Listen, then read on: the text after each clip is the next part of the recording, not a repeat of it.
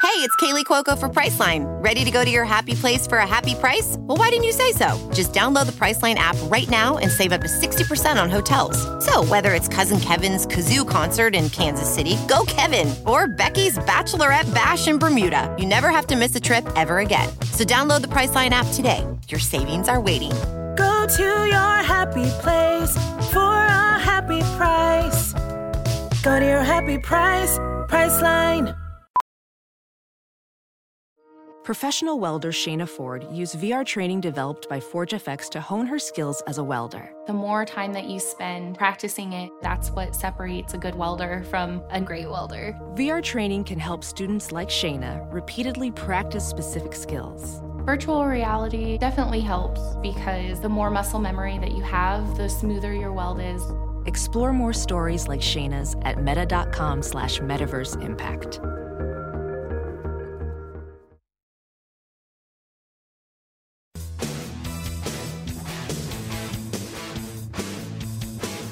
It's a show you'd endorse. Paige is singing, of course. And Mikey loves a woman with teeth like a horse. And Todd's getting winky blinky, cause RTBS. Hey! Simply It's so irresistible. fun, you complete us to completion. This Podcast podcast's irresistible. I think these hosts fit right on my face. Get us on that First space this list. fly, and this part is the reason. This podcast's That's a irresistible. joke, cause there's a character limit. Simply irresistible. Damn, girl. You podcast with that ass? Thank you for tuning into Romancing the Pod. I'm Paige Wesley. Not Mikey Randolph. And I'm Todd Schlosser, and this week Mikey made us watch. Simply Irresistible. Which that song is not in the movie. It is not in the movie, but Mikey, I just have to know how you even found out about this movie's existence. Uh, friends, I watched this movie back in the day. in the theaters? No, I don't think it was in the theaters. It was definitely with someone, like a blockbuster esque. It was rented or shown to me on DVD by a girl. And I remember watching it and being like, this movie is terrible. Yeah. And back then, I was like super snobby and couldn't really appreciate the finer points of the romantic comedy genre. Uh, and I just hated it. And then I feel like our podcast has kind of gotten off track. I was like, we really need to go down to our roots of like really, really weird romantic comedies that were released in America with a full release and marketing. yeah. And I'm glad I picked it because Mikey, I'm glad you picked it too. I was in like a, da- a down place. I was like, you know, I was like a solemn, depressed kind of day. I was like, okay, let me watch this movie. And in the first five minutes, I was like, this is so ridiculous. I love this. So this is exactly what I needed. When I was like a teenager or like whenever the hell I watched this, I was like, oh, this, I was such a snob. Like, oh, this movie's so trash. And I want dark and gritty and like serious. And now like 2021, I'm like, I just need like a crab to like set me up with a woman so I can like maybe have like a moment Yes. of happiness in my life instead of being miserable and alone every night. Where's the fog and the floating for me? When is it my turn? Instead of just taking my legitimate advice, you're going to count on a magical crab. You're like, I know Paige said not to date people that bore me, but no, I'm going to listen to a magical crab pulled on a string through this film. Now, the question I pose for you that is, if if Paige a magical crab appeared in your life, would you listen to him? You have to, right? Especially because he doesn't have any speaking lines. No, it's just all eyebrow So you acting. wouldn't listen to him at all. Here's my favorite part. They legit send down an angel, and then they're like, you know what? Fuck that angel. Just leave the crab. No, the angel gives her like comes from the other side, from where her mom give is, her the to crab. give her the crab, and then charges her sixty bucks for it. I was blown away by that. I was like, this Bobo Dan Aykroyd's gonna get his sixty. I couldn't believe it. Oh. I laughed so hard in the first 10 minutes of this movie. Like, my dog thought something was wrong. I, I was just laughing out loud over and over. Mikey, something was wrong. but listen, Very wrong. But Mikey, I and I you know this because I was messaging you both the entire time I was watching it. I loved this movie in a very visceral way because it I wish I is- purchased this. I rented it for three ninety nine for like seven dollars. I could have owned this masterpiece. Yeah. Mikey, I wish I had bought it too because I would host watching parties of this at my house. Like it is so Yes. good. It has to be seen, but it is truly a terrible film. But it's like just one of those things, god damn it, you gotta see. Like it's so, so bad. And it, it feels like it was made in like the seventies or eighties, but it was ninety nine. Even then, no one would have made this. This- Even cocaine can't explain this movie away. it's so weird. It is just so weird. It oh god. So okay, this was the first time seeing this movie, but Same, same for me. when Mikey described it last week, I was like, I've never even heard of this. This is fucking bananas. And then I get into the movie, and within the first like 10, 15 minutes, I was like, crab. I have heard how did this get made talk about this movie. Oh, did they do an episode on this? They did. And I was and I had listened to it without watching the movie and I was like, "Oh my god, the anthropomorphic crab that casts spells." I was like, "I remembered the crab." But then he charges her $60 for it and I just screamed in the middle of my house. Full disclosure, we tape these like right after I get out of work Yeah. most days, and I usually when I'm just answering emails and stuff, I'll have movies going You'll second screen it. I do the same thing while I'm editing. Yeah. Yeah, I do the same Absolutely. thing. Yeah. So I had somebody grab me right at the end of the day today. And because I'm not in office, if somebody needs to talk to me, even if it's at the end of the day, it's Zoom. And so somebody popped on Zoom as the peaches were like farting out the vanilla fog. and I could not stop laughing. But I'm staring at somebody's face and I like and the movie is on like mute. I'm just kind of like watching it in the background. But I had to then like quickly turn my camera off because I was laughing so hard and I couldn't let people see me. And it was a whole thing. Oh my God, Paige. But yeah, he charges her for where's he gonna use that money? He's an ethereal being. What does sixty dollars mean to him? What does Bobo Dan Aykroyd want with 60 bucks? He's going down to Times Square. He's gonna catch a sex show and buy a bootleg DVD before he goes back to heaven. That makes about as much sense as the rest of the movie. yeah, absolutely. Oh. I thought he would come back. Did y'all think he would come back? Yes, and he doesn't. He's just a random like spirit that inhabits the farmers market at one point in time and never comes back.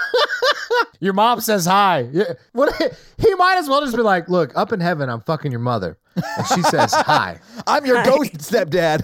yeah, you're so I need sixty bucks for a case of beer. There's that True Blood season with the Panthers where it's like Ghost Daddy needs to breed. And I hate you that saying season. Ghost Dad makes me think about that. Can I just take a break to point out that I heard the funniest line ever in a True Blood episode the other night? Oh, because you're you're making your way through it. I'm so happy. Yeah, Natalie and I are watching it together. One of the vampires, who is, I'm going to say, the worst actor I've ever seen. I don't even know his name in the show. Ooh, now I'm curious which one it is. He literally says, Somebody needs to get down on my Johnson. oh, that guy he dies pretty soon. Don't worry Oh, about does it. Yeah, yeah, yeah, yeah, Good. yeah. Fuck that guy. Yeah, I, I couldn't believe it happened. I was like, wow, this is an amazing line of dialogue you spoke into a camera lens.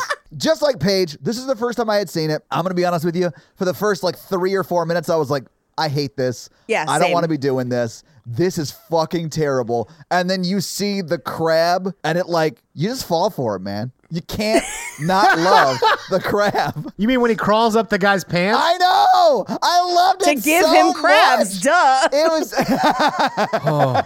Also, every time the crab pinches someone, they're like, "It bit me," and I'm like, "Do you not understand crabs?" I know you stuck it, your finger in its face. That's what crab gonna do. well, but also, it didn't bite you; it just pinched you. Like that's you you weren't near its mouth. He legitimately lives on that shelf behind us, like a piece of lettuce, for like maybe three weeks. Yeah. He's eating that lettuce. That's how he stays alive. oh, actually, by the way, this movie takes place over a week and a half.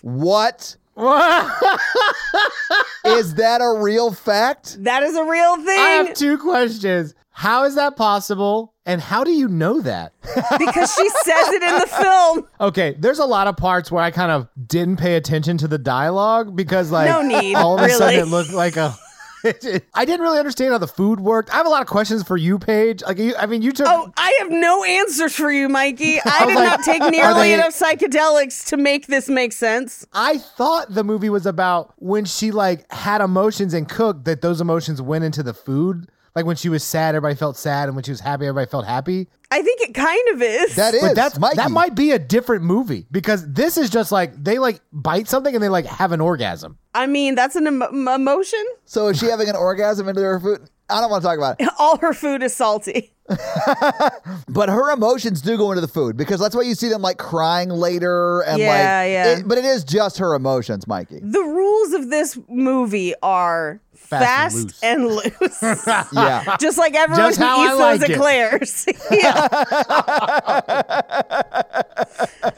oh my god. but maybe we should just get into this movie because we got a lot to talk about clearly. we do. So the credits are 90s and terrible. I'll skip the credits. Let's just go to the farmer's market. Can we get to Bobo Dan Aykroyd and his Yeah. pet crab, please? Okay, fine. So Sarah Michelle Gellar walks across the street. Someone throws her a fucking apple, which she doesn't have to pay for, differently than the crabs later. And she's walking and like talking to all the people at the farmers market. They're like, "Heard your business is closing," wah wah, and she's like sad about it because apparently everyone in the farmers market knows her business. And that business is shitty. Like it's not going well, clearly. well, cause, yeah, because her her stepdad ghost has been there for three hours drinking beer, telling everybody her business. She's sitting there like, "Uh, yeah, I'm a step ghost. I'm just wait. I mean, I'm, I'm a banging her step mom up ghost." in heaven, but I'm waiting for her. She's like got brown hair. Like her business is gonna close, but like I got these crabs I'm gonna give her. But I- but- She's my stepdaughter. I can give her the crabs. But she's gonna pay for them. I don't just give it away for free. She's gotta work for it, make her Yeah. own way in the world. so she's asking about the portobello mushrooms. Somebody else already bought them, and the creepy crab man, Bobo Dan Aykroyd. Bobo Dan Aykroyd, who's holding a bucket of crabs. Uh, she like looks and sees that the competing restaurant we will find out that restaurant is called jonathan's that they've already bought the portobellos and so as she looks over at them she sees tom who is in a suit and white That's his character. Yeah. Th that is all of his character traits. Uh, Bobo Dan Aykroyd is like, "Oh, you've spotted him," which is a real weird fucking thing to say to somebody. and she's just like, "What? Who who are you talking to?" And he's just like, "Take these crabs. You must take these crabs. It's the key. It's your destiny." and she's just like, "What?" And he's like, "Your mother told me to give you these crabs." And she's just like, "My mom's dead." And he's like, "I, I know." know. Uh, he has to have killed her mother. Like, there's no reason. With a crab. but, like, that is what that is telegraphing to me as a new viewer to this program. You know what I'm All saying? it's missing is a line that says, "How did you know she was allergic to shellfish?"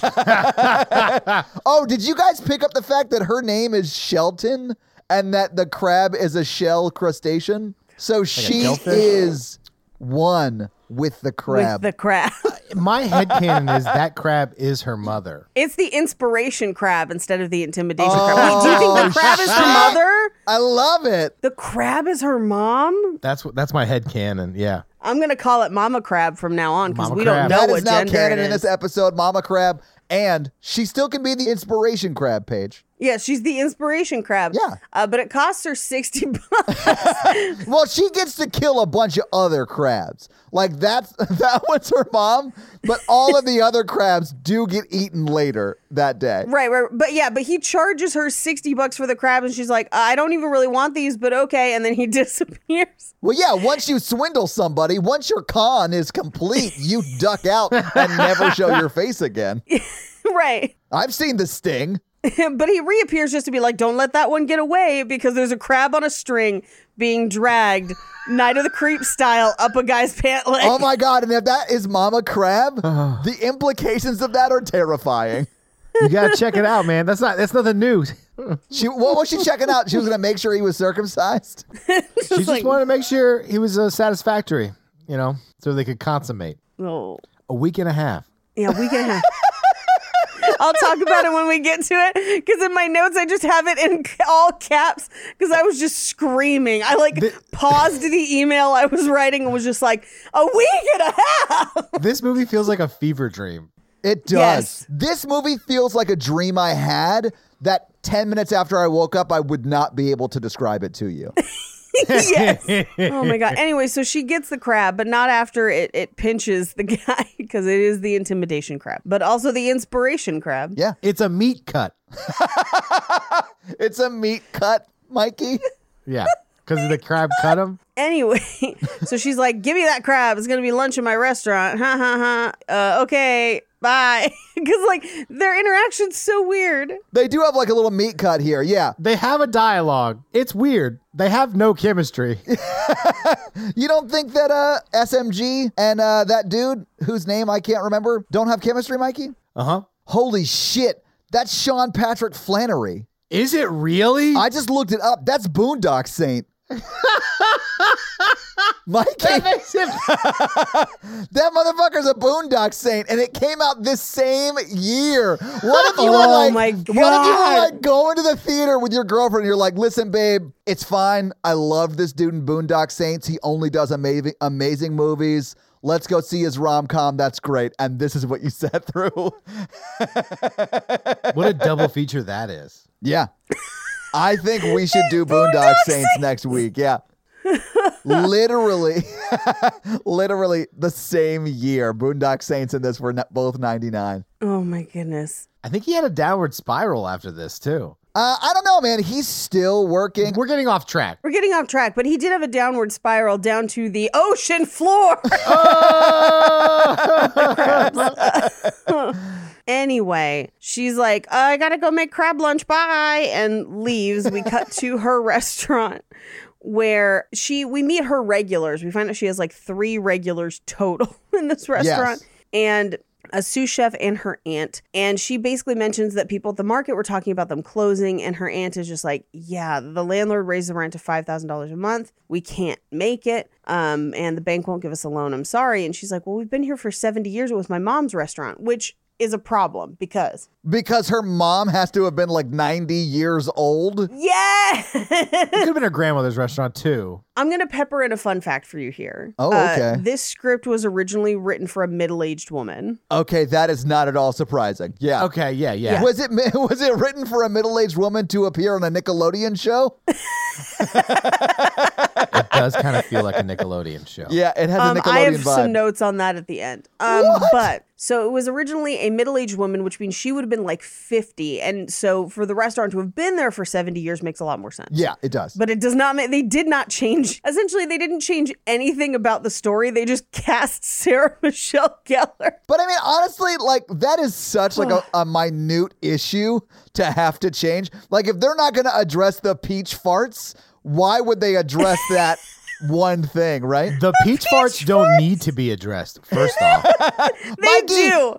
They do. There are more peaches that fart than you fart. yeah. Yeah. Full stop. There's nothing wrong with peach farts. I- I'm from Georgia. It's a very natural phenomenon. Is that why you don't fart? You left all your farts in Georgia for the peaches? I left all my farts in Georgia.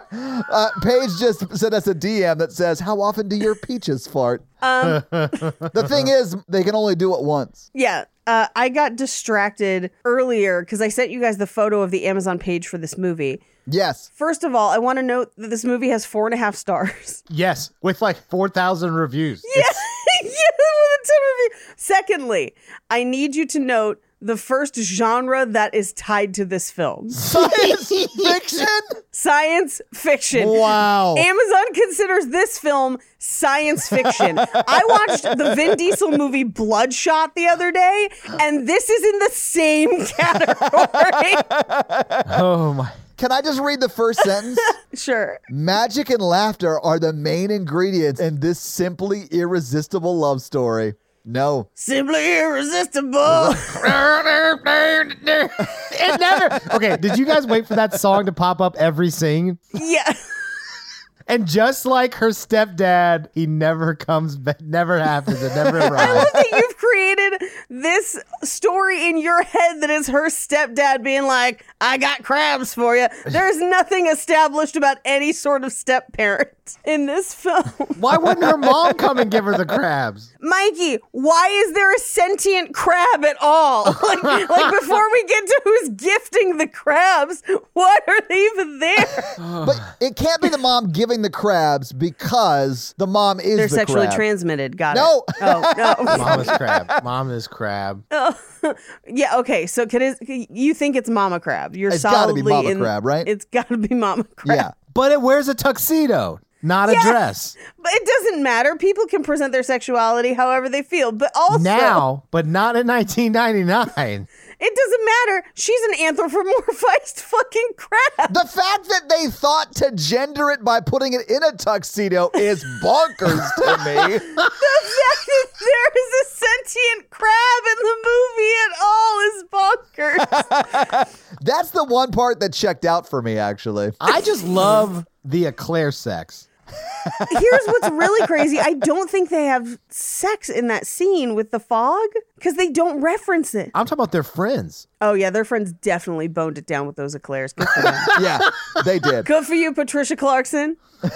I love her. Who we saw in Just Friends, right? No, not just No. friends. The one with Justin Timberlake. Uh, friends with benefits. Friends with yeah, benefits. Friends and Benefits. Sorry, that's the one I was thinking of, but not the one I said. Just Friends is Ryan Reynolds. My apologies. Yeah. She's always fun. She's great in Easy A too. I mean, she's honestly great in this. I also it really it, this shouldn't have bothered me as much as it did, but multiple people say the old proverb of and the way they say it is when the wind of the of one door closing opens another door and I'm like that's not it. It's it's when God closes a door he opens a window. Like that's how I've always heard it and it's the They're most simple starch version of that phrase. atheists. But yeah, it's this whole like when the wind of one door connects with the train traveling 400 miles an hour to Chicago, what time will it open a door?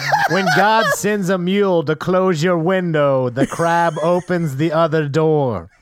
When God's crustacean clatters across the pants of your lover, the wind from that ejaculation opens Whoa. the window of opportunity. This movie is so fucking nuts. And this is a real movie. This is this is a theatrical release. This isn't a Netflix movie or anything. Weird. This is a real movie that came out and was big. It was big in '99. Okay, Mikey, it was not big in 99, but it had some big people in it. Sean Pat- Patrick Flannery was in Boondock Saints this same year. Sarah Michelle Gellar, this is like her heyday, like late 90s, early 2000s. I had three people DM me like, "I love that movie." This was like a year after Cruel Intentions. Yeah. if you look at SMG's career around this time, like she had in 97, I Know What You Did Last Summer, Scream 2, and then 99, she had She's All That, Cruel Intentions, and Simply Irresistible. That was the three movies in 99 for her. She's barely and she's all that. well, y- okay, yeah, but Cruel Intentions came out this same year. Oh God. Imagine going to see Cruel Intentions and then you're like, hey, you know what I want to see? That really sexy girl from Cruel Intentions in another rom com with the dude from Boondock Saints. It's going to be a hit. She's very pretty and charming in this movie. Well, yes, yes, she is, but they've dressed her like a teenage girl who buys all of her accessories from Claire's 10 for 10. And I will not be told otherwise. But in this movie, to make the math work, she's 40 years old. yeah. I mean, we're about to get there, but the one scene where like her sous chef is comparing her to Amanda B, and I'm like, she's still Sarah Michelle Gellar and like Yeah, super right? hot. Yeah. Sorry that she wears patterns. It's a lot. It's not just the patterns. It's a lot of clashing patterns. It's it's a lot. I don't know. Anyway, so we cut to Henri Bendel, the department store Yeah. in New York, and they do film in the real store. Oh, that's a real place? Yeah, it's a real Oh. place. I didn't know it was a real store. I thought they might have made it up. Okay. No, very, very famous, very real. And I don't know if, I mean, I'm sure this happened all over the country, but growing up, there were five star restaurants in department stores. Like it wasn't a new thing. Uh, like Nordstrom specifically, all the Nordstrom, a couple of the Nordstroms locally had like a really nice restaurant in it. Yeah, we have restaurants in our malls here too. I get it. Like, it's fine. There's a, there's a cheesecake factory in the mall, Paige. I get it. No, I mean like standalone like store. in Macy's. Yeah. That's so Yeah. weird. That is so weird. Nordstrom still has restaurants. Restoration Hardware has a restaurant in it. Really? I've never been to a restaurant in Restoration Hardware, but we do. That's where you can buy a couch for like fifteen thousand dollars instead of like three thousand dollars. yeah. yeah. I mean, I love Restoration Hardware shit. I just can't afford any of it. The Macy's in Union Square, the like top floor was like a really fancy restaurant for a long time. And then they had like a food court on the bottom floor. It was like a big deal. And they only serve animals that are also featured in their Thanksgiving parade. So you've got like Snoopy. You've got yeah, you like kill Scooby one Doo. Snoopy and you feed the restaurant for the next year until we capture the next giant Right. inflatable Snoopy. You have no idea how hard it is to find a giant inflatable Snoo- uh, Snoopy in the wild. I mean, they're hard to catch. They They, just are float around. hard to catch. but the Nordstroms by our house had a super nice cafe in it, and my aunt used to get like catering from there and stuff. So like, I think it's a little weird in this movie that they're like a restaurant in a department store. I'm just like, that's that seems pretty normal That to is me. like the one thing in this movie I thought was normal, and you're telling me that that was crazy, and that is blowing my mind. Wait, you think it was normal for them to think it was weird? Yes, that is the Oh. one thing I thought was normal about this movie. No, no. you have just turned my world upside down, Paige. No, and well, and well, you've been to Harrods, right?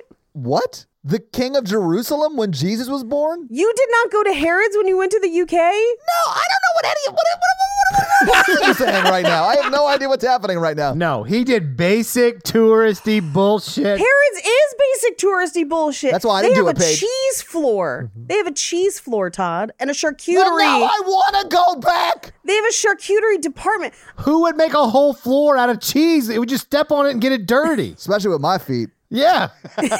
Yeah, we can't let him in. He'll melt the floors. Um, Hey, who doesn't love a good melted cheese?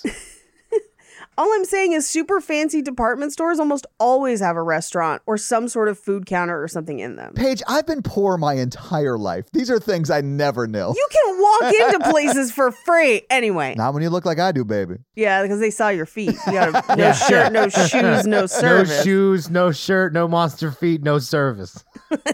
Anyway, so I, I thought it was strange that everyone was just like a restaurant. Uh, now it is weird that it's like a four million dollar seventy five seat restaurant because that's like a ridiculous high end nonsense restaurant. And also, the restaurant in this movie looks like the inside of the rival department store from Mannequin, Yes, it does. It does. Yes, Where where It it's really just does. all mirrors and craziness. Also, you could fit another 175 tables if you got rid of the huge fuck off dance floor in the restaurant. well, and the dance floor that would make you dizzy to stand. I on know, it. right? It definitely looks like a restaurant from like a Tim Burton movie. Yes, I was like, who designed this restaurant? The penguin designed it. It was Gotham. They just bought this restaurant. They're like, oh my God, this lair is fantastic space for a restaurant. This, I mean, it looks like the set of a Prince music video with the fog and the doves and the mirrors. I was just like, Well, the fog is it was Mr. Freeze's hideout. nice to meet you. Yeah. I just want someone to ask him how he's doing, and then he could be like, Peachy. because of the peach farts, which we're calling them peach farts. And I'm sure people are listening to us, to us being like, they don't actually have peaches farting in this movie. No, they, They do. fully do. And they fart enchanted vanilla fog. that make you want to fuck. You see, when I do fart, it's enchanted vanilla fog. And you wanna fuck. Is that why you space them out so much, Mikey? he's got to save him up, Paige. Yeah. My body can't keep up with that. He's got to have a refractory period. My for farts his are writing peach farts. checks. My dick can't cash. How dare you bring Top Gun into this? and, and anyway, we cut up to his office because we're kind of following Tom, the guy she met at the, the farmer's market. Right. And his assistant, Patricia Clarkson, is like, Hey, there's a skinny girl making herself at home in your office. And we reveal that it's Amanda Pete, who is in this movie for two whole minutes. And she has uploaded her schedule to his schedule. After date three. After That date is so three. bonkers to Yeah. me. I can't imagine syncing my calendar with anyone. I don't even know how to do that. I know, Mikey, we've tried so we can know when you're available to record. This is a conversation we have had multiple times. you beautiful idiot. I like it because like all of her stuff is flashing pink. Yeah. It's red. Yeah, she she put it in flashing red. And so here's the thing. It's crazy that she did this after date 3, but what's even crazier is his cost benefit analysis charts about how relationships go after date 4. And I was just like, this is toxic and dysfunctional, but also he made so many graphs. What are you talking about? That was all true. It is not true. I did like how Patricia Clarkson was like, you should ask yourself what you're doing to make the fourth date so terrible. And I was well, like, he should be doing pre and post surveys on the women he dates to really get the research. Yeah, he's got to get some NPS results for his uh, dating surveys, right? results? How likely are you to recommend me to a roommate or colleague? oh,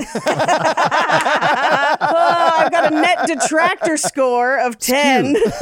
His methods are flawed. His methods are flawed. I would love to see Mikey's net detractor score.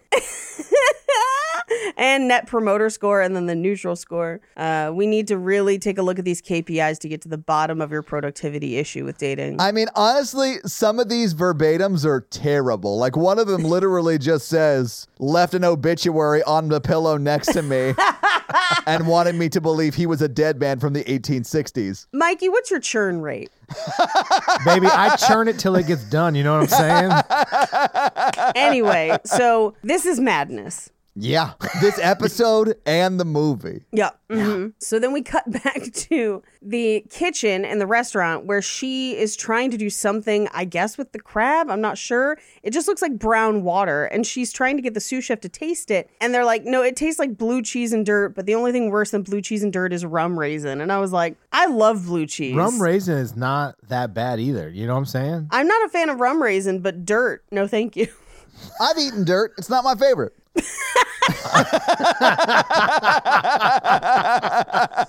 Paige's face was amazing. Uh, I just no, I just expected there to be more to your review than that. Just that you were like, I ate dirt, somebody shoved it in my mouth, and it was terrible. But instead, you're just like, no, I did it once. Don't recommend. Three types of people out there blue cheese, rum raisin, and dirt. Paige, it's much worse than that. When I was a baby and I could walk, my parents let me go out to the garden and I would- I started eating dirt. And instead of stopping me, they literally got a camera and just took like 30 pictures of me eating dirt. Well, Oh, yeah, with your little nasty feet, I'm sure you look like a little groundhog burrowing into your I hole. wasn't eating with my feet. I was eating with my hands, you monster. Well, you could have fooled us with the way you got finger looking toes on those things. I have beautiful hands. That's usually an indication of pica, like you don't have the nutrients you need, and you're trying to get them from the dirt. Uh, and I certainly did Pika chew up some dirt. So, yeah. Oh my god! Anyways, all of her regulars at the restaurant are old. And they're purely they're not there for the food. They're just there because they like her, I guess, question mark, or they liked her mom. yeah, they're probably locals from the area that knew her mom, and her mom actually was a good cook. It was a bunch of dudes her mom used to fuck. One of them's her dad. We could solve this with a pregnancy test, but instead we're going to an island in Greece so we can sing about it for an hour and a half. Mama Mia! Anyway, she's really sad about them closing and is like, You deserve a Southern Cross like it used to be when mom was here, and I'm not my mom, and I'm sorry. Um, meanwhile, Tom and his creepy girlfriend, Amanda Pete, uh, are in a taxi going toward, going to uh, Chantrell. That's the restaurant they think they're going to. But instead, her evil crab man stepdad is the taxi driver and just drops them off at her restaurant. Yes. And he's planning to break up with her at lunch. Right. Yeah, he does mention that to his. Is Clarkson his assistant? I think so. For Okay. a while, I thought she was his mom, and that was real confusing. Well, I mean, she is older, and there's. Like, I understand why you might have thought that. Yeah, But I right. think she's just like someone who works at that department store too. Right. So Sarah Michelle Gellar is outside crying because she just had to tell everyone that they were closing the restaurant, and he spots her and is like, "Hey, from this morning, make me that crab that bit me." I deserve which it. is a very vengeful lunch. Yeah. And she does not because that's that crab is her mother. That crab, I don't know how, but got on that top shelf. Actually, I know how. The person holding the fishing line that you could very clearly see in this movie just lifted it up there. Yeah, uh huh. So she seats him in the restaurant, goes back to the kitchen, and she's like, I don't know how I'm going to do this, but might as well. And so she literally, almost without looking, manages to somehow conjure a crab souffle. Wh- Or like crab Napoleon is what she technically makes, but it does not look like crab at all. It it definitely looks like salmon. It's Yeah, very strange. There's nothing that looks like crab in that whole dish. in the whole dish. It, it does look like a Napoleon, but yeah. Anyway, she goes to try and find a recipe, doesn't. She finds her mom's earrings. She comes back and she just says to the sous chef, Bring me everything we have. And then she just kind of looks down at the plate and it appears. Meanwhile, out in the main room of the restaurant, they have a martini machine, which I thought was pretty great. I thought it was pretty great too. I love when her aunt walks up and offers a martini to Amanda Pete and uh, Boondock Saint, and they're like, no, and she's like, cool, and she starts drinking. And then it. just drinks it middle of the day. Yeah, I love it. Love her energy. she's got some real madman energy. She's about to b- have madman energy. Yeah, because she brings their dishes out, and Amanda Pete eats the food and is immediately like, I'm going to break up with you. This is nonsense. I don't like you. She rubs mashed potatoes on his face, and then she breaks like every plate in the restaurant. Yeah. Yes. While he orgasms at his table. While he orgasms, he's like, oh my God, crab. And she's just like throwing plates. It's a bonker scene. I love the reaction shot of the other patrons like dodging. Who are just plate hiding? yeah, Yes. they're dodging plate shrapnel. It's hilarious. Well, and we find out later that they pull two shards of plate out of the wall from behind a guest. So, like, they very nearly missed it. Yeah. Uh, and meanwhile, he's over there just like, crab, I'll pay you for the plates. Um, Oh, and then he goes, I'll pay you for the meal too. I'm like, you didn't bring money?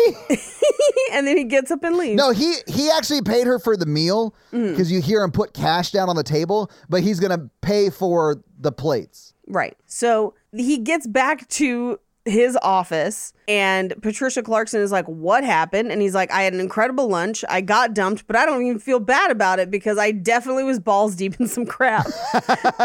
He definitely filled his pants full of semen. Like, there's no way he was not blowing loads. I'm gonna cut all of that. That's so gross, but he was. Keep it. Keep Heck yeah, it. there's was. cuts, Uh, I think you unfortunately. mean tartar sauce. Oh, Yeah, there's a lot of tartar sauce in them jeans. yeah, full of tartar sauce. And honestly, that tartar Um, sauce also full of jeans. yeah, Oh, there you go. Okay, that's a good one. Yeah. I like Anyway, so, so he meets up with some of the people working on the restaurant, one of them being uh, Henri Bendel's grandson, who is like, I don't really cotton to your choices about this restaurant and the floor. And he is still somehow kind of talking about the crap, but then is just like, it's going to be great. And Patricia Clarkson steps in and is like, it'll be great. You'll be immortal because she's kind of found out that that's what the grandson's into. And he's like, thank you. I like you, Lois. You're like a man. You think with your nuts. And I'm just like, who wrote this? that. This, Ugh. th- I mean, that is a line of dialogue that Judith Roberts wrote when she wrote this movie. Fun fact about Judith Roberts. Do you know who she's married to? Of course not. The director of this film. Hey, do you want to know what else she's written? yes. Not a damn thing. It's because she accidentally cooked her mother crab that was helping her with the scripts. She's like, this is the script I've been working on for 10 years. Oh my God, if somebody worked on this for 10 years. Anyway, so we cut back to the restaurant. They're kind of closing up for the night, and Sarah Michelle Gellar is going to like test out her newfound cooking abilities. And she decides to make a bunch of eclairs. And as we cut to the next day, she's been up almost all night, it seems, making eclairs. Her sous chef brings in the groceries for the day, but he's only got I like. guess masturbating while she makes the eclairs because they're just orgasmic eclairs. I think maybe she was having sexual thoughts, not Oh, necessarily okay. Yeah, flicking yeah, the yeah. bean. But you know, I don't know how you make a clear, so it could have been. I don't know about the magic rules of this movie. I mean, she cries into that fig thing later, which makes people cry. And then when people eat these eclairs, they cream their pants.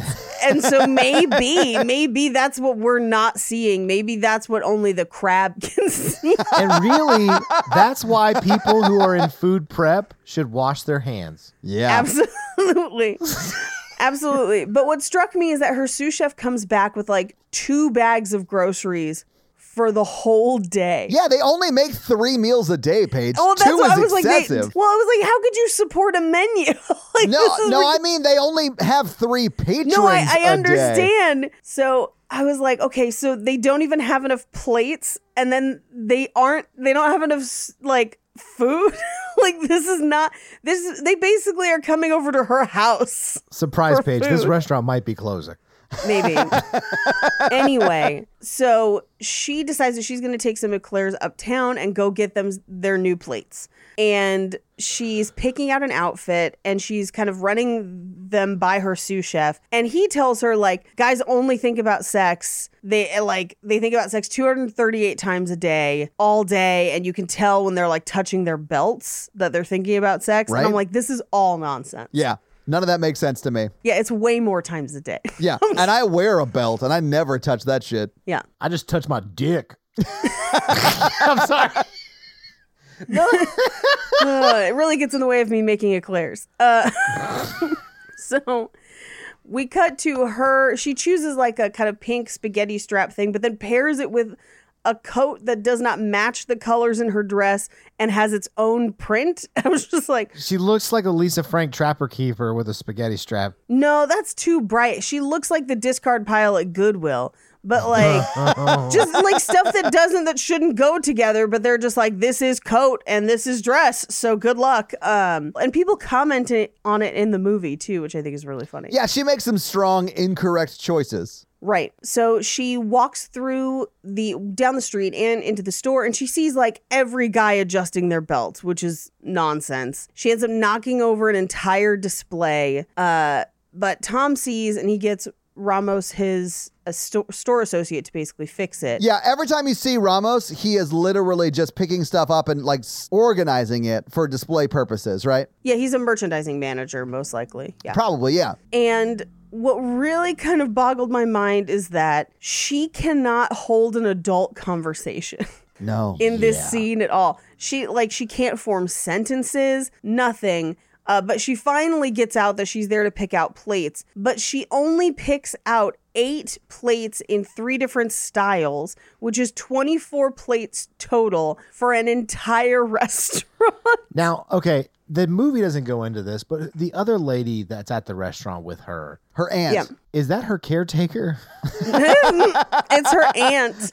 So, yes, it's her next of kin. Yeah. Yeah, it is her next of kin. And none of the plates match. But when we cut back to the restaurant and they're serving things later in the movie, they're all just white service plates. So it's none of the plates that she's chosen. So, when he says, I'm going to pack these up for you and send them on to you, he doesn't do Yeah. that. I mean, I think he, I mean, it doesn't matter because it wouldn't be enough plates anyway. And she only picked out dinner plates. So like, Yeah. like if you were an actual restaurant, you'd have like dinner, salad, appetizer plates, serving like, you know, actual serving vessels if you were serving things family style. Uh, and the amount of tables that she has in that restaurant means that 24 isn't even going to, like, if she used every single plate she had, it still would not cover the amount of chairs in that restaurant. It's baffling. Yeah. and that that restaurant is god awful ugly. I mean, I don't hate the blue, but it's a look. It's a lot of look. And there's nothing appealing about it from the outside. So, Apparently, taking big swings on color arrangement was like her family's thing because she dresses like that and her restaurant's bonkers too. yeah, because he's like, that's a bold selection. It explains your outfits. Yeah. And then she asks if he wears a belt, and he's like, no, why? And then she just flat out tells Because my friend said men think about s- my Yeah. men men think about sex 384 times a day. two yeah 238 it comes out to f- every four minutes uh, and then he's like yeah that sounds about right actually and, I'm And then just she like, goes, I've been here 20 minutes. And he's like, Yeah, that's about right. Yeah, that's not right. and reveals that he plays with his suspenders instead of a belt, which is bonkers. I tell you what, we weren't able to do was was suspender my disbelief about this movie. There's no way Mikey didn't write that joke. And I loved everything about that. This is also where we find out about his weird obsession with paper planes, which is just a weird inclusion in hey, this movie that I makes no love sense. MIA's Paper Planes. It's a great song. you got the sound of cash registers in it and gunshots. Yeah. Mm-hmm. It fits in really well with this movie. It does. but it's also not in this movie. No actual songs. are No in this paper movie. planes are actually in this movie. I just remember listening to the soundtrack, which was like vague keyboard music, and I was like, they have no songs in this movie. It's honestly, it feels like they wrote someone who was almost a songwriter to write songs specifically for this movie. Yeah. Anyway, so he throws his paper plane. It gets stuck in a lady's hair, and they head out. He's like escorting her out of the store, and she hands him the box of eclairs. And Yeah. he eats one and literally climbs into the elevator with her and is just like, oh my God, these are amazing. Have you met Brian? Brian's in shoes. I love shoes. I love that we sell them in twos. It's like a Noah's Ark thing. and I'm like, it's because people have two feet. Yeah, there's nothing not bonkers about that whole scene. But I want to point out when she walks in on the ground floor and walks into Ramos's display, that's Mm-hmm. on the ground floor. They then go up an elevator, right? Yep. Pick out plates and then walk back past Ramos, who they Yes, are to on get the to the fourth floor elevator. to get back to, and he's at that same display to get back to Yeah. the elevator that, that that they then get on. So like they don't even know what floor they're on in this movie. Like the directing is terrible. Here's what's amazing. At the end of the movie, there's like a scene where they kind of like cat and mouse it, and they're both at the store trying to leave and they don't see each other. I know what you're gonna bring up, and I love they it. travel the same path. Like, there's no way they could not have seen each other. there literally is a shot of him cut to a shot of her at the same door, and they're Yes. only one of them is there at a time, but it cuts Yes. from one immediately to the other. And Yes. like what is happening? yes. Yep. Yep. Oh, don't skip ahead. Oh, I'm so sorry. Yeah. We have to cover all of the crab wall to wall crab madness in this in this episode. so he's like getting rock hard over the eclairs and is like, I gotta show you my restaurant. He's like, I want to show you my restaurant. Just come with me. I'm like, Because they talk like they're masturbating maybe half the movie. yeah. Uh, so he takes her Yeah. through the restaurant, and we walk through the kitchen where his current chef is having like a truffle shaving ceremony. Yeah. which is really weird. So here's the crazy thing about this restaurant. There's a door to the restaurant that's kind of like a brass filigree and glass that looks straight out of a cheesecake factory. and then the rest of it is a thought it mirror was. nightmare. Yeah. yeah. And I don't know why both of those are in the same place, but they are.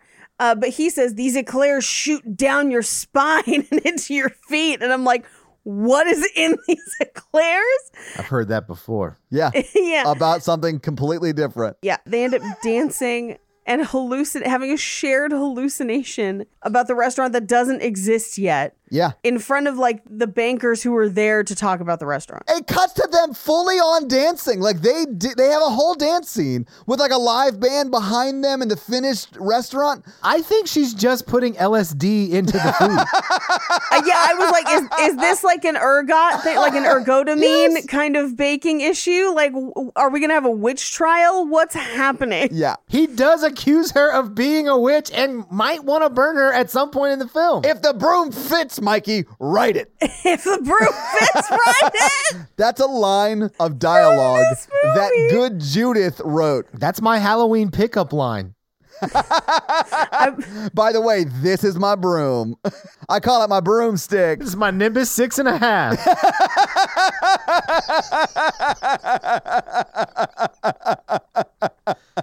It's real quick. Ain't no snitches here. you should see the bludgers on that thing. And it can go through every one of your three rings. Yeah, I'm so sorry. including one's the a Nuva Nuva one. ring. Yeah. I love this movie so much. I can't not like it. 20 minutes in, I was like, this is perfect. I was in the middle of a Witcher rewatch because we talked about maybe talking about the Witcher on bonus episodes. Oh, hell yes. Nothing on the Witcher is as weird as this movie. like, there's a genie in that. this was weird. Oh my god, that crab is a genie.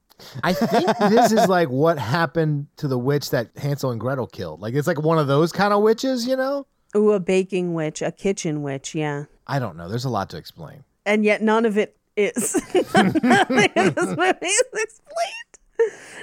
Anyway, so he has to go meet with all of the financing people for the restaurant and he's like, I'll call you. And so she goes home, she walks past Tiffany's and she sets up a new menu and starts cooking new food at the restaurant. It seems to be going really well and it kind of gets progressively more and more crowded. And he's like daydreaming about her but hasn't called her. Right. And then he gets called into the grandson's office where he's like, I had a dream and I wanted to tell you about it.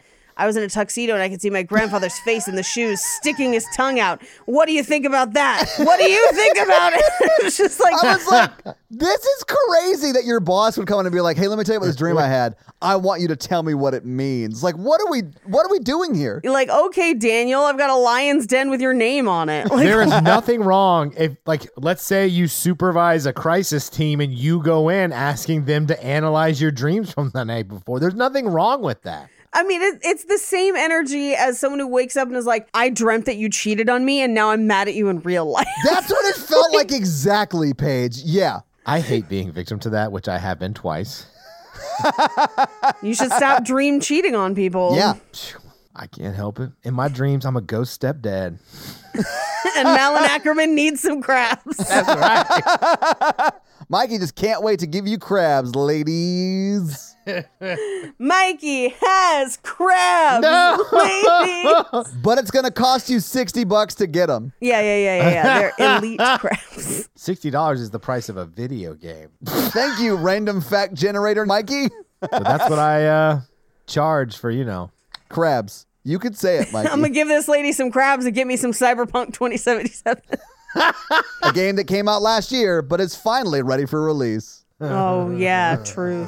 Anyway, we cut to the kitchen where she's like, he said he'd call, and we're also finding out that they're so busy they might have to hire someone because Aunt Stella can't keep up because like mm, drinky drinky, Because she loves that mar- open martini bar and it's from a bottle, and I'm like, how many bottles do you think they go through a day in that thing? with just the ant five or six. Yeah, five or they probably six. water it down since they're not doing well That's true. So we cut back to the department store where Patricia Clarkson's like, I heard a juicy rumor that you were fucking somebody in the restaurant. He's like, we were just dancing. And she was like, dancing? Ooh. Ooh la la. i mean that's what anybody would say yeah. I mean, that, that is what I would say if Mikey said, We were just dancing. I'd be like, horizontally? Eek, Barbara Durkle. I'm sorry, what? Sorry, I said ooh la la earlier, so when you changed it up a little bit, I went to the other Rick and Morty reference I could make. Uh, so he's telling Patricia Clarkson about her. And just as he's about to say her name, she calls and she invites him to eat dinner at the restaurant. And he's like, Well, I've got a dinner meeting that starts at eight, but maybe I can stop by after. And we see on his calendar that he's got nothing there. yeah because he's a dick I don't understand why he didn't just go have dinner with her. Me either. It makes no sense. You mean this man who breaks up with everyone after the third date? You're surprised he doesn't want to go to dinner with her tonight? You mean this Mikey who has commitment issues? Mikey worked through his commitment issues, as we have learned in past episodes. I don't know that he did. no, I think Mikey has. I think Mikey has grown I have grown. six and a half inches. I'm looking for my whore, Chris.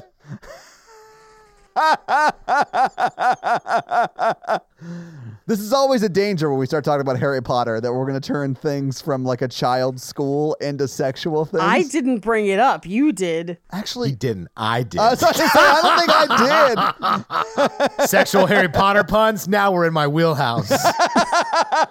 That's how I get them. oh, tell me more about your Deathly Hallows tattoo. Yes, I have been dating. You love I mean- pumpkin spice lattes and you have a Deathly Hallows tattoo? How unique. How five foot six and blonde of you.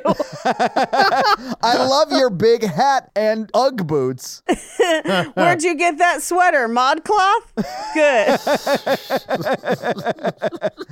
Good. Oh, you basic. hey,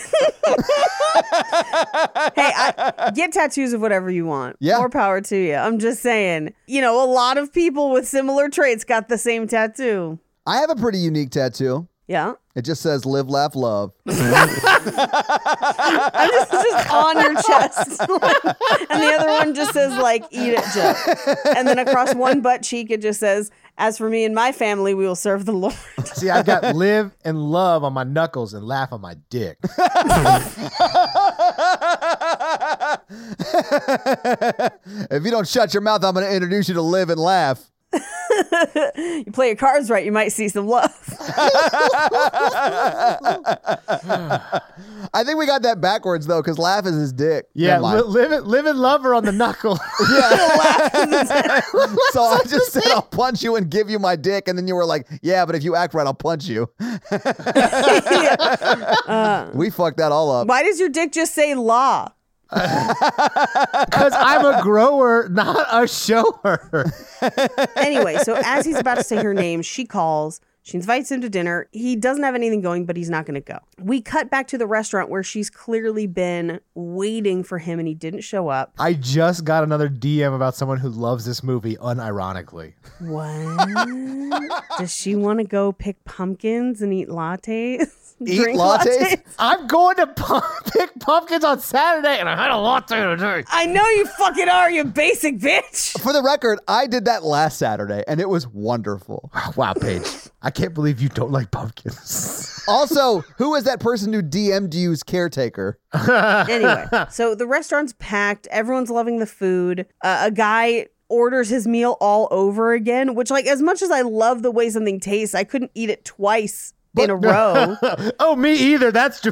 That's ridiculous. No, I wouldn't do that. Texas Day Brazil, Texas Day Brazil. But could you eat it backwards? if by backwards you mean slowly inserting it up my butt the other direction so they meet in the middle, maybe. No, but that's what he does. He orders it backwards. He's like, I want to start with dessert this time. Have I ate two meals sitting down? Yeah, I've been sad. You know what would go well with this family style mac and cheese from Stouffer's? A family?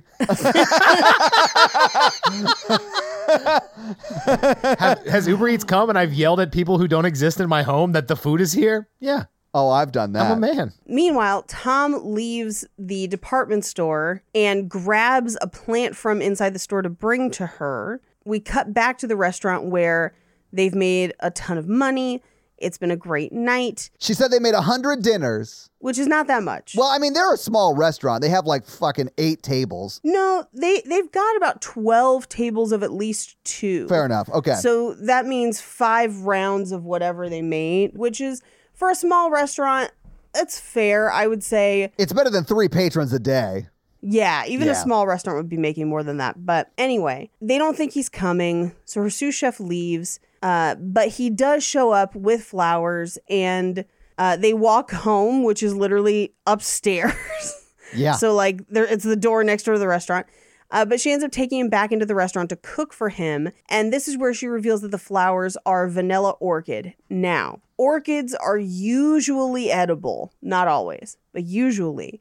Vanilla orchids are where we get vanilla from, but it's not from the flowers, it's from the seed pods, like the beans. And so, like, the flowers aren't really what you eat and they don't really taste good or smell good because most of what we attribute to like the smell and taste of vanilla is after the roasting process. Yeah. So she's just like putting leaves in her shit for no reason. It's not adding any flavor or anything. I was going to ask you about that because I thought that was super weird. it is super weird. Okay. I just accepted everything that happened after the first 15 minutes.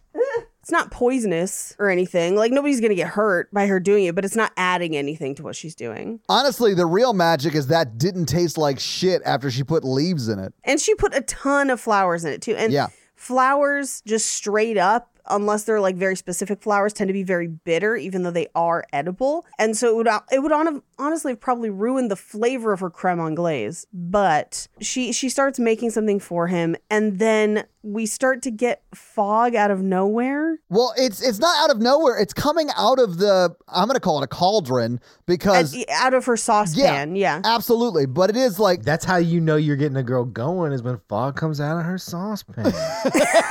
but that's where it comes from. And then like Yeah. it floats over to Boondock Saint and then back to her and they fall in bone love. is this where they float the first time? No. No, but he sucks on multiples of her fingers and then licks Yeah. her face.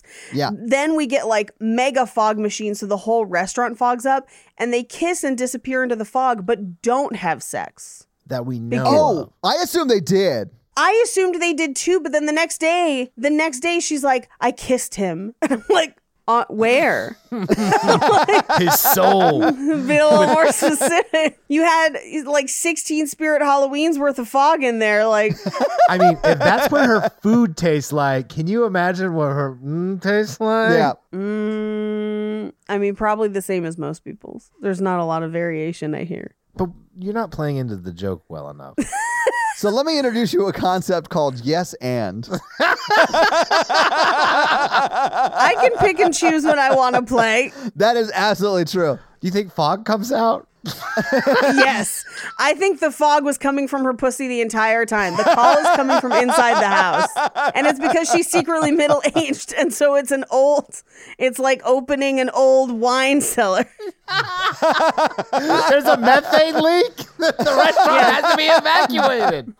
It's just like an old sarcophagus tomb where it's just like there's the big like fog, dust stuff, and then scarabs Do you want to be a mummy? or a daddy.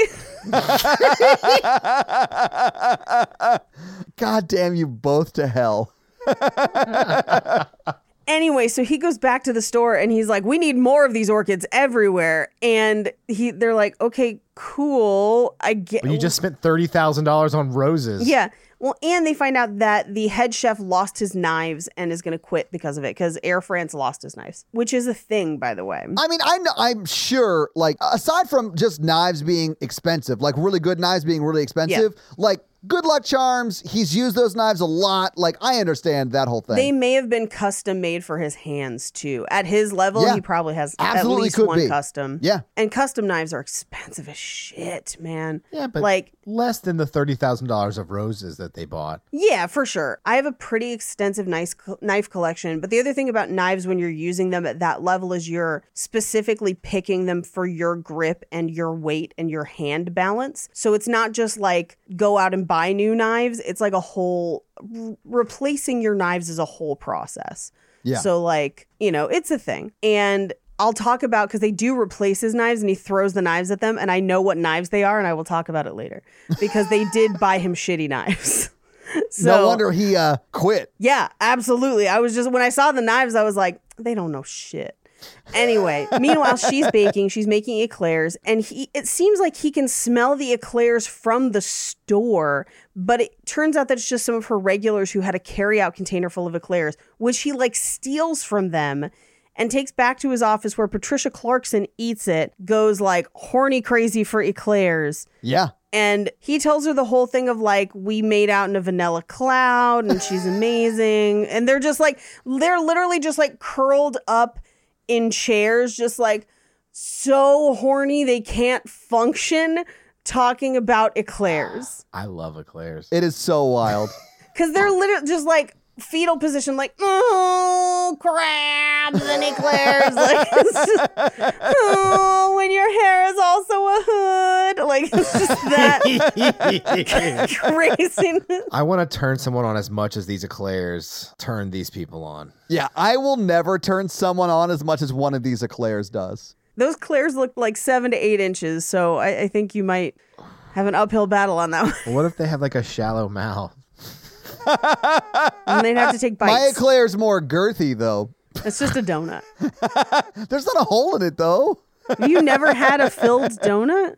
I can't say that I have, Paige. You've never had like a jelly donut? Like a jelly donut or like a Boston cre- cream pie donut? What about like a, like a regular icing donut? Okay, what about like, uh, they're kind of like a beignet, but then just like filled with jizz. It's a beignet. That's gonna be a beignet for me, dog. so, and he keeps referencing the fog, and and I was like, are pirates gonna come out of it? No. you guys remember that movie we did? Yeah, I remember. anyway, so he goes off to meet with the people who are financing the restaurant. Patricia Clarkson calls the restaurant and orders as many eclairs as she can carry and meets the grandson in the elevator and they have like 50 shades level elevator sex that we do not get to see. Yeah. Upsetting. We don't get a single frame of eclair neck. Holy shit! I can just see like a close up of his like waist, him pulling his pants down, but it's just like an eclair. it's just an eclair. That would fit in with this movie. be like, man, that LSD is kicking in. anyway, uh, so we cut to the restaurant. Tom shows up. They're super busy, so he helps them wait tables. But this is where we see that the plates are now just regular plates. And even some of her regulars are waiting tables now. Like it's a whole operation. And we cut to the end of the night where this is where she says, Up until last week, I couldn't cook anything. Yeah. So it's literally only been two weeks maximum. It's like a week and a half. That's wild, man. Isn't it wild? Like how Magic, dude. It's magic. That that ghost stepdad gave her crabs or whatever, and now she can magical like, crap. just fucking move along, Todd. Yeah, all right. Okay. Well, and she says in this scene, she's like, I don't think he's your normal crab. And I was like, so she's identified it's the crab. Yeah, they all know. They bring the crab with them to places. they do. It becomes a pet. Okay, but when she goes to the restaurant at the end of the movie, she should not bring a crab to Thank a you. kitchen full of people that don't know that that crab Full is like of, their of Frenchmen. that Zutalo, I have found you. Like they Yeah, yeah, should yeah. not bring a crab to someplace that it's definitely going to get killed and made into food. Well, the sous chef is like feeding it. It's like on his shoulder basically at that point. Not till the end, because like up until that point, he's like, Les poissons, les poissons. hee, hee, hee, oh, oh, oh." Oh God! I did think at one point she was going to have the crab like in her pocket or something, and this was just going to be like a proto crabatouille or something. Like, but it wasn't. It wasn't that. It was not that. Anyway, so they talk about how it's like weird stuff's been happening. They both have that shared hallucination. She's cutting a peach open and they end up like making out and floating while he's also sucking on all of her fingers again. Yeah. yeah, which is like his go-to move, I guess. I mean, I don't know, but she does say bippity boppity boo to get him down off the ceiling and he freaks out and leaves. Well, because she goes down first, and I said it that way on purpose because they're both floating by the ceiling, and then you Yeah. see her head start to like float downwards, and I was like, "Oh yeah, my god!" past the front of his pants. yeah, I was like, it's about to get real graphic. Like, what's happening right now? I got a finger you can suck. I would totally have weightless sex. Yes. Let's go to space. uh, hang on, not you and me. Wait, wait, hold on a Separately, Mikey. Let's us both we go to covered this space on Earth Girls Are differently. Easy Yeah. already. I would totally have sex in space too, Mikey. 100%. So she says bibbity bobbity boo. He comes down and he literally like takes off. He's like, You're a witch. I'm running away. And as he does, she's like, A man's character is his destiny, which means nothing. Yeah, that, it is just words strung together. it's like she read that fortune cookie and like just repeated it that day. Your lucky numbers are six, five, 23, and 14. And also, your character will be your destiny. your destiny will be chaotic neutral. Well, and he goes, Is that a curse? And she goes, In your case, it is. yeah. But you know that when Judith wrote Your Character is a Man's Destiny or whatever, she was like, Yes, this script just came together. Take that, Larry, or whoever she had in mind when she was writing it. It was probably Mark, the director of this film, her husband. Yeah, like one night he like didn't do dishes or something, and she was just like, "Well, your character is your destiny," and he was like, "What?" and she was like, "Nothing." So uh, we cut to she's in the restaurant talking to her sous chef, and she's like, "Yeah, we started floating," and he was like, "Floating? Weird. Continue." like, he just is completely unfazed because he's by them used floating. to her delusions. Yeah, cool, cool, cool, cool, cool. Uh, anyway. this is just a paycheck. Yeah. Uh, my favorite is that during the scene we get crab reaction shots. I love that the crab gets more screen time than most of the supporting cast and has zero lines. The crab has more screen time than her aunt. Hardcore. It's true. That is true. But this is where we find out that she has a review in the paper and a food critic came to her restaurant and said the food was amazing. yes. So we cut to the department store where Tom is like, keep all the windows closed. She's a witch. And you're like, dude. But Patricia Clarkson lets her in through the door and is like, you must be Amanda. The eclairs are amazing. As that's happening, the chef, Valderon, uh, for his fancy restaurant, quits Yeah. and runs in and throws knives at them. Now, the knives he throws, they are a Wusthof lower level brand where the handles are plastic and they don't have a full tang, which me you would never use them in a professional kitchen. Like it is absurd to even consider. it. No, you always got to go full tang. You do have to go full tang. If Yeah. you're looking for good knives, you got to go full tang. But they're also too like they're not balanced. They're the knife set that you buy in college. Like that's what it is. It's it's they usually sell them at like Target, you know, or whatever. They bought him like a thirty-five dollar knife set for a Yes. French professional chef. Yeah, that's they're terrible. they're usually on sale on Black Friday for like 69 bucks uh and the rest of the year they're like 99. Um but for a whole set. So like they're they're not high quality knives, and you can see as he throws them to the point where I was like, well, you guys kind of had this coming. Yeah, this is on you. It's not like because Wusthof makes really good knives. These are not them. This is their lowest level that they sell. Fair enough. And you can tell from the handles. But anyway, Yeah. so they basically, he stomps out and they agree that Amanda will cook for the restaurant. And there's a scene that's like five and a half minutes long of the four of them just arguing into each other's faces where you can't discern anyone's dialogue. And Paige, all of that is one take. I was so blown away that it was Yes. just one solid take. It was so funny to me. With no no cuts away, no no reverse shots, no two shots, no nothing, just a four shot of them arguing into each other's faces. and everyone is like talking over everybody else. And it is Right. bonkers that they weren't like, all right, let's focus on SMG this take, you know, and then cut those Right. together of like everyone's close ups and wide shots. None of that. The director was like, all right, look, we got it once. We got to move on. We're shooting this whole movie in a weekend. Let's do it. right. It does kind of seem like they shot it over like three days. Yeah. Now, in this is the same scene where she's like, "You think I'm a witch," and he says, "If the broom fits, ride it," which is Yeah. bonkers. Oh, yeah. um, but regardless, he gets kind of outvoted because the Jonathan, the grandson, and Patricia Clarkson's character have both had the eclairs, and they're like, "She's gonna cook. Don't worry about it." So we cut to her. I think later that night, having looked at the kitchen, and she kind of runs into him in the hallway, and he's like, "Do you have everything you need?" And he's and she's like, "I'm gonna do the peach." Well, whatever. You don't need to know. I'm gonna it." do the Pete's fart surprise. so we cut to she has kind of put up a sign at her restaurant that they're closed Friday to Saturday for a private event.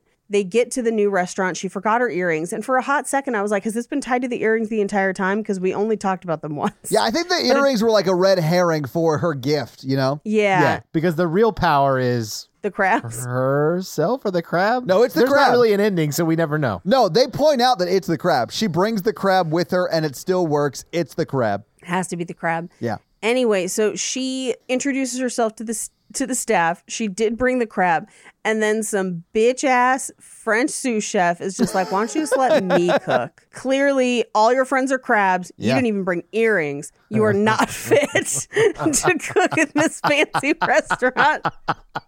Now, granted, he's not wrong, wrong, I think he's being pretentious. but even a broken Frenchman is right twice a day. Yeah, yeah, yeah. Anyway, the crab attacks him, and I'm just like, "Good job, good job, crab mama. You got Well, it." well, the crab just like he pokes at the crab. The crab's gonna like chomp at you. Yeah, it's an intimidation crab, but Yeah. also Yeah. an inspiration crab. It can be both. It can Crabs be both. can be anything. So, meanwhile, we cut upstairs where Tom is trying to get dressed but forgot his pants and has to go put them back on. Uh, we cut back to the kitchen and she goes to put truffles in one of the main dishes and they reveal that Valderon, the chef, took all the truffles. Yeah. So she has to rearrange the menu. Yeah, and this is when she decides to do figs instead of whatever she was gonna use the truffles for, right? Right. And I mean, she's lucky they just had ingredients, but whatever.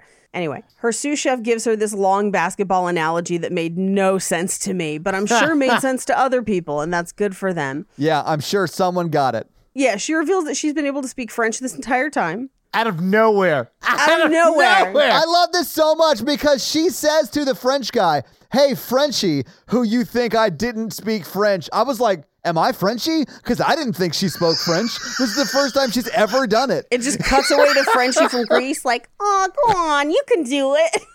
anyway, so uh, she rearranges the menu. She calls an audible, pivots, and uh, everyone loves the food. And they're just like, this is this food is the perfect poem I never wrote. It is a symphony of joy. Like it's real over the top. Oh, it's so good. It's so good. It's insane. We get a bunch of shots of what we in the food industry call hands and pans, where it's a shot from above with hands working with food. Yeah, literally hands in pans. Hands and pans, yeah. Yeah. And we cut back out to the dining room where everyone is crying, tears of joy. Uh, Jonathan, the grand, the grandson who had the dream about his grandfather being in his shoe, is like clutching his shoe and sobbing. Yes. and then, like showing it to other people. Do you see my granddad? No. I see shoe people. I see them everywhere. He's got the shoe shine. the shoeing. Oh, Mikey, that's amazing. Some people just shine. Shoes. Yeah. But really, it's a weird scene. It's super weird. And it's all because she cried into one of the sauces. Anyway. so she's like, I ruined everything. And they're like, no, we love the food. We're crying because we love it. And her aunt is like, feed them. And I'm like, what is happening? What's happening? They're stunned into silence. Uh, and then she has her final course where she does the flower thing with the peaches. Now, this is the first time we have seen the peach flower dish in action Yeah. because like she plates them and we start to see fog and then we get a close up of one of the peaches that literally just like farts vanilla fog into the air and I lost my fucking mind. I literally was laughing so vigorously but silently. I was just shaking, like laughing so hard I was not even making a sound. So the last girl who DM'd me that she loved this movie is a girl I went to high school with who was a chef for a long time. if I was a chef, I'd be super mad at this movie. anyway, so the peaches fart all over the room, filling it with peach fart fog, and she goes to kind of leave because that was her last course. right. Um, but she has like flashbacks to other parts of the movie with the floating kiss and just B roll, basically. and then we get the shot of like him chasing her down through the store. And as Todd mentioned, multiple times they're in the same place, not at the same time. Did like he eat the food that night? No, he did he not. did not eat the food. That's right, because she asked him, like, "Are you high on my food, or do you really love me?" Right? Does that Yeah. is that coming up? Did I poison you with LSD or not? Were you huffing peach farts? Someone else just DM me that they love Simply Irresistible This movie is terrible. That's three during the recording, right? during the recording. we cut to those people at home and they're just like inhaling peaches, just like, Oh, They're oh. like, Oh, they're just like lighting a peach under a spoon. God damn, I said, God damn. I did once in college see a person turn a peach into a bong. So, like, maybe that's what they're inhaling. Maybe. I don't know. This, this, Mm. It's got to Anyway. be stronger than marijuana, man. Like, No, it's straight up LSD for sure. Yeah. So she leaves and gets in a cab. He sees her from the window and throws a paper airplane that perfectly goes through the cab window into her lap. which makes her change her mind. I guess he find he didn't write anything on it either. It's not a note. It's just a piece of paper. He's like, "Paper's the first anniversary gift." uh, it's been two and a half weeks. So she comes back and he's like pulled out a dress for her to wear to the restaurant, and so she takes it, or at least she leaves the empty mannequin. He goes back to the restaurant. We cut to the kitchen where the French sous, sous chef smells the peach fart by cutting open the peach and then very sexually fingers that peach and then feeds the crab some of the peach fart cream. Yeah, he bro. like, Oh my he went God, like, yeah, come he hither into does. that peach. It's The French, like, sous chef is straight up fucking the mom crab at the end of this movie. Bro, that's so. I don't even know how you would fuck a crab. Ask Frenchie, man. carefully, carefully, 'cause- the pictures. That's trust, baby. Uh, yeah, consensually. It's that C grip. You know what I'm saying? Yeah, yeah, yeah. I'm just now. I'm just picturing a, a crab giving someone a claw job, just like I had a claw job once in high school. Do not recommend. right after you ate dirt that one time. Just call me Crawl Daddy. I won't. I will. When it comes to, when it comes to me and craw daddy, man, you got to keep them separated. that is a deep cut league joke. Thank you. Anyway, so he Oh, we're goes almost to the done. Let's get party. there. Yeah, yeah. he goes to the party. She's there. There's the one cool shot in this entire movie, which is those set up mirrors, so that Yeah. like it looks cool. But then we immediately move away from it. Yeah. It was an accident. It was an accident. she said that she had to stop for shoes, and he's like, "You're so beautiful," and he, you know, kisses her. He says, "I love you," and they end up floating in the middle of a restaurant full of people who can fucking see them. Now, time out.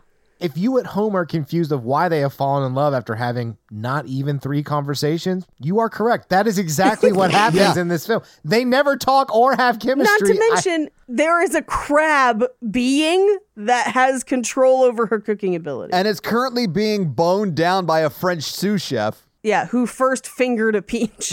Peaches that were farting magical fog all over everyone to make them fall in love. So unpause. Now they are floating in the dining room and everyone can see them flying. Yeah. And it's not make believe. They're really flying in the restaurant. They're really flying. And we cut to uh, the crab in a tuxedo just for one reverse, like one reaction shot. And then we cut back to them floating.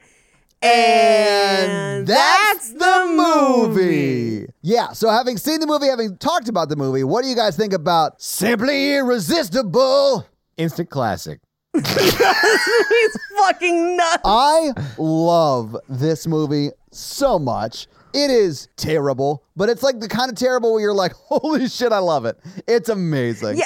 Yeah, and it's here's the thing. It's not paced crazy, so it's not a slog to get through. I would absolutely have people over and be like, "We're going to watch this bonkers nonsense." like Yeah. Like take some shots. Let's do it.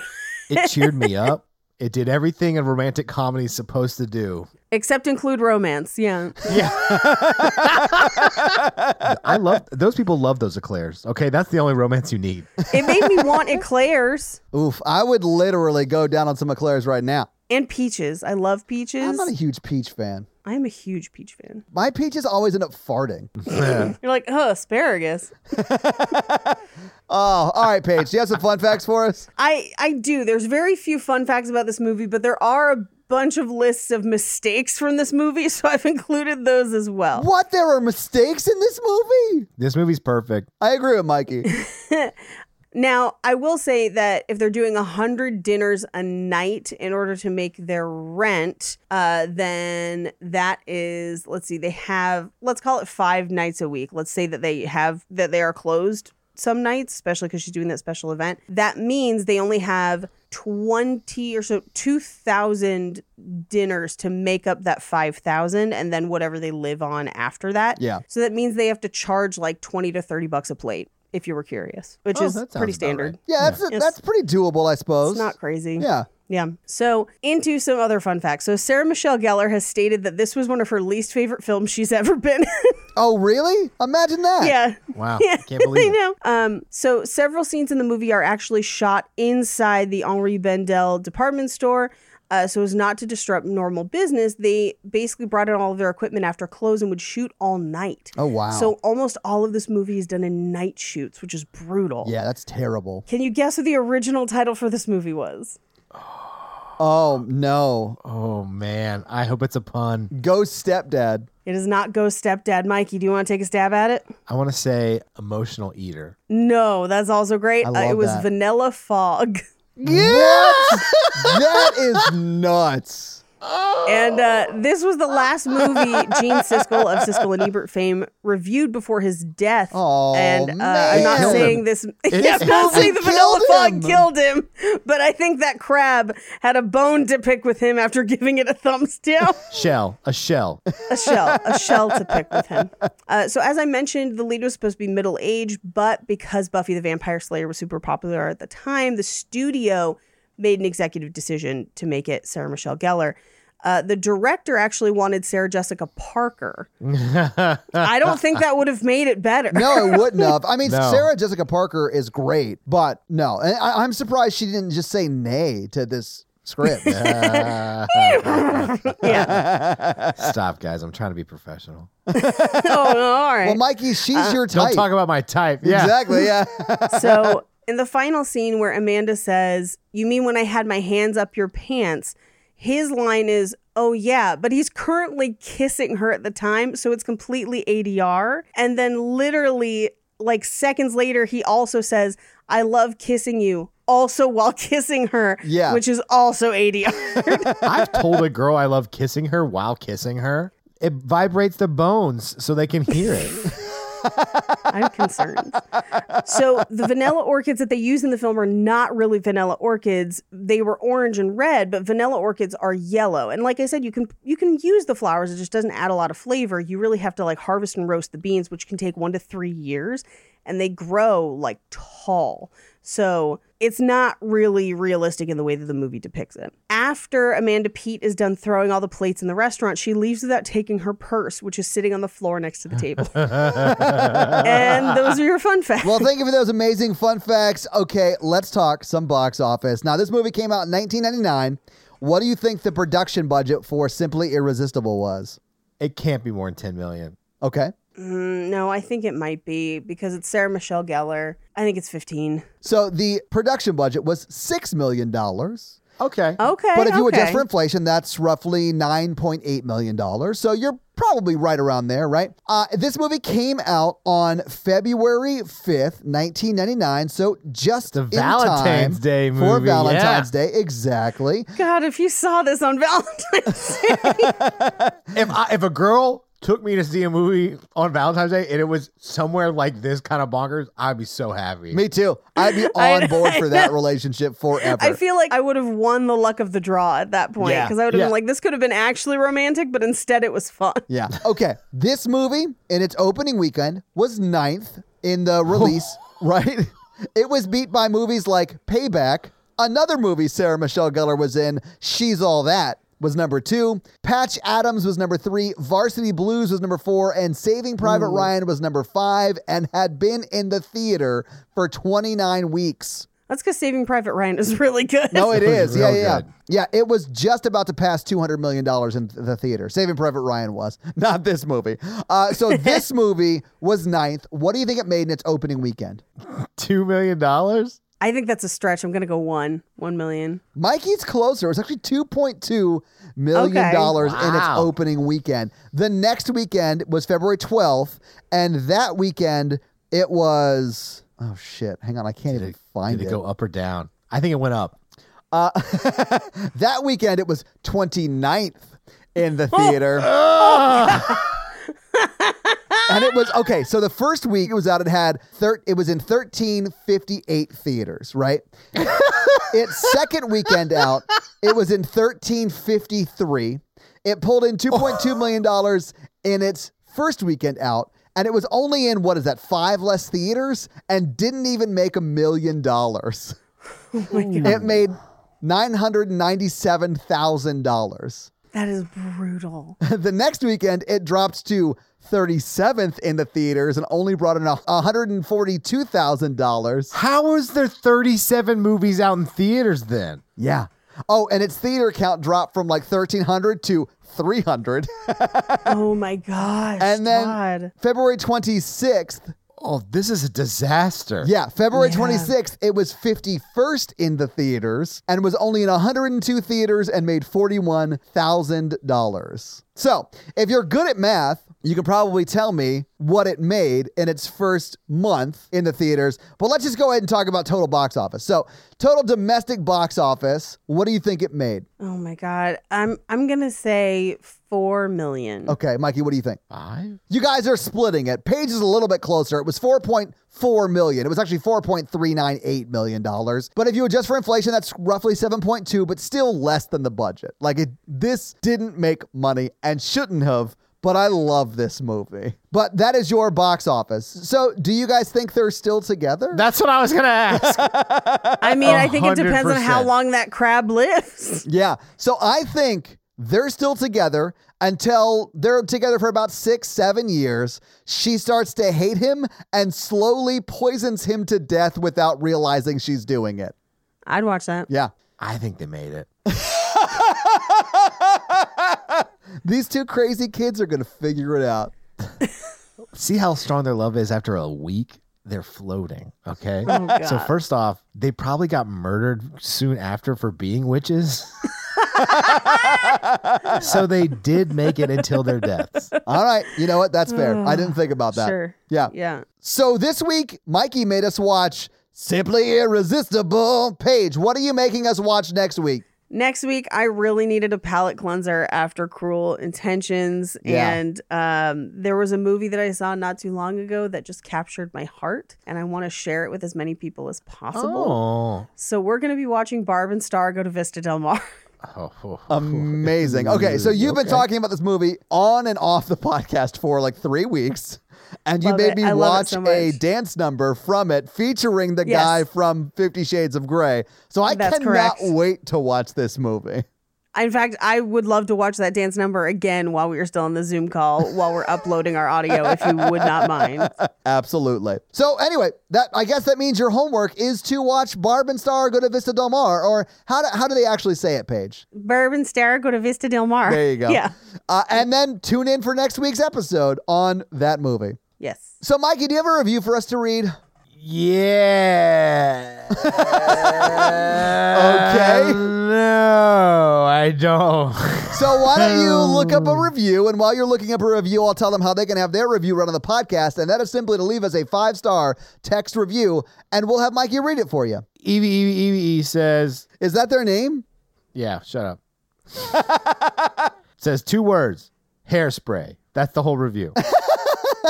I mean, that's a musical, right? It, it is a musical, it is a love story Oh, uh, about a chubby girl who can dance and has a bright outlook on life and fights racism. yeah. I'm looking it up right now. It literally is a musical romantic comedy. I'm on board for all that. Now, it does have James Marsden in it, Todd's personal friend.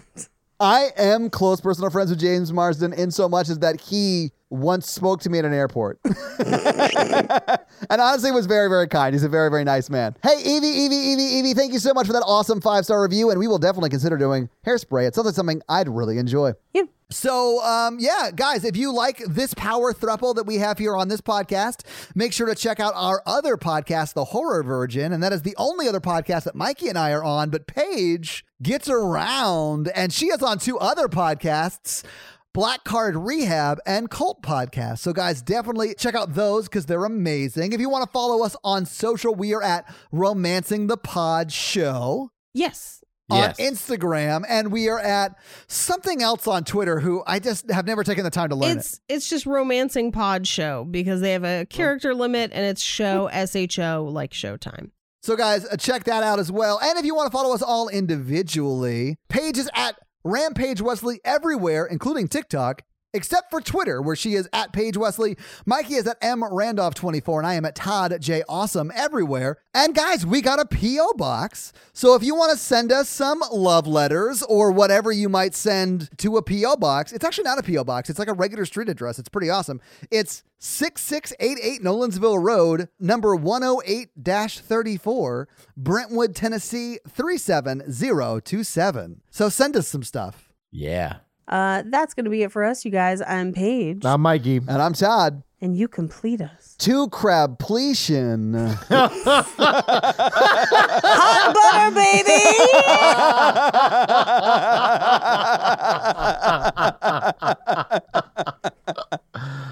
We all float up here in the restaurant. I really wanted you to say, You're my eclair now. my eclair now. You're my eclair win. I'm out. I'm out. I can't do anything more. Bye! Pen and hand nerds. la, la.